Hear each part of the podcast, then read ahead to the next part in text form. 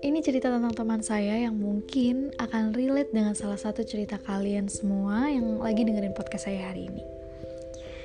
Iya, teman saya pernah belajar mencintai seseorang dengan pikiran yang menurut saya sangat-sangat dewasa. Kenapa? Karena teman saya selalu mengerti keadaan, mengerti situasi, tanpa harus meminta berkirim kabar secara terus-menerus. Padahal kita tahu ya, cewek nggak akan pernah uh, meminta pasangannya untuk berkirim kabar secara terus-menerus tanpa adanya feeling dan cewek nggak akan pernah minta berkirim kabar yang bertele-tele. Cukup kalian beri kabar kalian sedang apa, kalian di mana itu sudah sedikit membuat kita lega. Ya, padahal saat itu emang keadaannya komunikasilah yang paling utama untuk saling mendekatkan mereka berdua. Iya, teman saya dan pasangan laki-lakinya saat itu.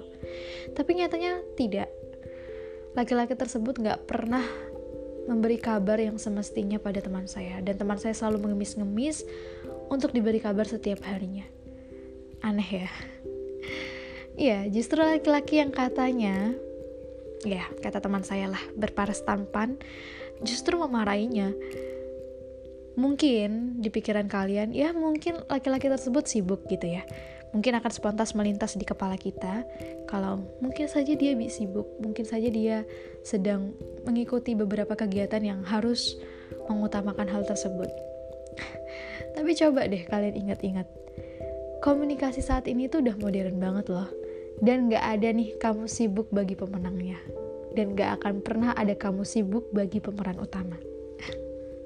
Kalau dia sibuk, dan dia selalu beralasan, itu bisa jadi bukan kamu loh orangnya.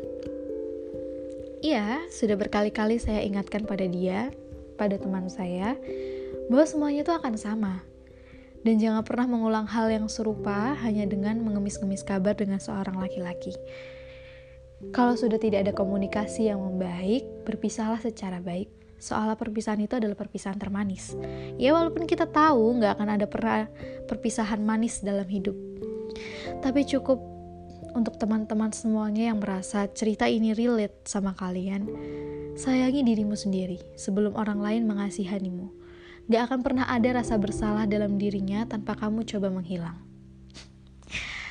Sepertinya podcast kali ini cukup menyedihkan, tapi semoga kalian sedikit tertampar ya. jangan pernah mengemis-ngemis waktu dan jangan pernah mengemis-ngemis kabar dengan laki-laki. Semakin kamu mengemis-ngemis, semakin dia merasa dirinya adalah dewa dan dirinya adalah seseorang yang kalian butuhkan. Coba sesekali menghilang deh.